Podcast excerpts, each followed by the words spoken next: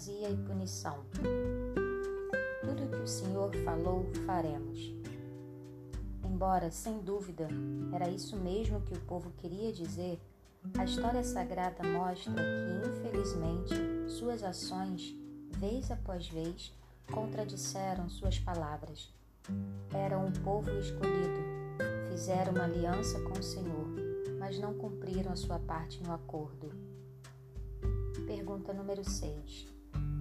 Qual foi o componente crucial para Israel em relação à aliança com Deus? Ouça Êxodo 19, 4 e 5.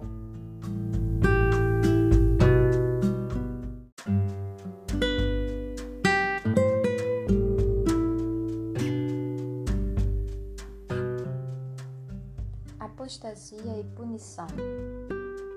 Tudo que o Senhor falou, faremos.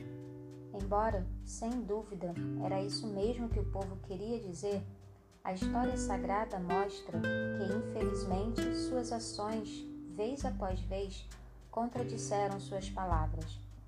Eram um povo escolhido, fizeram aliança com o Senhor, mas não cumpriram sua parte no acordo. Pergunta número 6. Qual foi o componente crucial para Israel em relação à aliança com Deus? Ouça Êxodo 19, 4, 5. Vocês viram o que fiz aos egípcios e como levei vocês sobre asas de águia e os trouxe para perto de mim. Agora, pois, se ouvirem atentamente a minha voz e guardarem a minha aliança, vocês serão a minha propriedade peculiar dentre todos os povos, porque toda a terra é minha. Chamado para obedecer a Deus, guardar a sua lei, não era legalismo naquele tempo, tanto quanto não o é agora. E ainda assim, repetidamente, os filhos de Israel falharam em cumprir sua parte. De fato, logo no início, mesmo com a visão do próprio Monte Sinai, eles caíram em apostasia total. Ouça Êxodo 32, de 1 a 6. O povo viu que Moisés demorava para descer do monte. Então reuniu-se em volta de Arão e lhe disse: Levante-se, faça para nós deuses que vão adiante de nós, pois quanto a este Moisés, o homem que nos tirou do Egito, não sabemos o que lhe aconteceu. Arão respondeu: Tirem as argolas de ouro das orelhas de suas mulheres, de seus filhos e das suas filhas e tragam para mim. Então todo o povo tirou das orelhas as argolas e as trouxe a Arão. Este, recebendo-as das mãos deles, trabalhou o ouro com buril e fez dele um bezerro de metal fundido. E então disseram: São estes, ó Israel, os seus deuses que tiraram você da terra do Egito.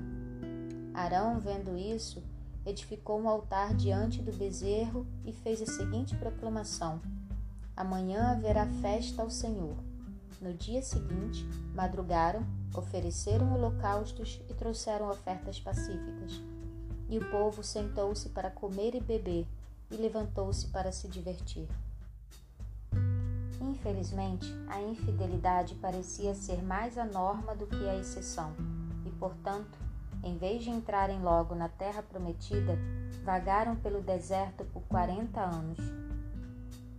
Ouça Números 14, de 28 a 35. Diga-lhes: Tão certo como eu vivo, diz o Senhor, vou tratar vocês de acordo com o que falaram aos meus ouvidos. Neste deserto cairá o cadáver de vocês, de todos vocês que foram contados no censo, de vinte anos para cima e que murmuraram contra mim. Vocês não entrarão na terra na qual jurei que os faria habitar, com a exceção de Caleb, filho de Jefoné, e Josué, filho de Num. Mas os seus filhos, os quais vocês dizem que serão por presa, esses eu farei entrar nela. Eles conhecerão a terra que vocês desprezaram. Porém, quanto a vocês, o seu cadáver cairá neste deserto. Os filhos de vocês serão pastores neste deserto durante quarenta anos e levarão sobre si as infidelidades de vocês, até que o cadáver de vocês se consuma neste deserto.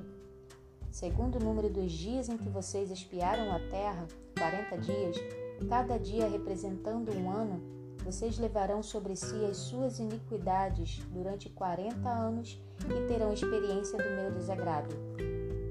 Eu, Senhor, falei. Assim farei a toda esta má congregação que se levantou contra mim. Neste deserto se consumirão e aí morrerão. Pergunta número 7. Qual foi a punição imposta à nação por sua recusa em confiar no que o Senhor lhe disse que fizesse? Muitas vezes a desobediência resulta não apenas de franca rebelião, embora isso aconteça, mas também de deixar de confiar no que Deus diz. O que tornou o pecado desses homens ainda mais hediondo para Israel foi o fato de que todos eles tinham testemunhado a ação divina. Viram a minha glória e os prodígios que fiz no Egito e no deserto, e mesmo assim me puseram à prova já dez vezes e não obedeceram a minha voz. Números 14 e 22. Apesar de tudo que viram e experimentaram, ainda se recusavam a obedecer ao Senhor e a tomar a terra, apesar das promessas divinas de que teriam sucesso. Pergunta para consideração. Pense no que foi dito acima, que muitas vezes a desobediência vem da falta de confiança no que Deus diz.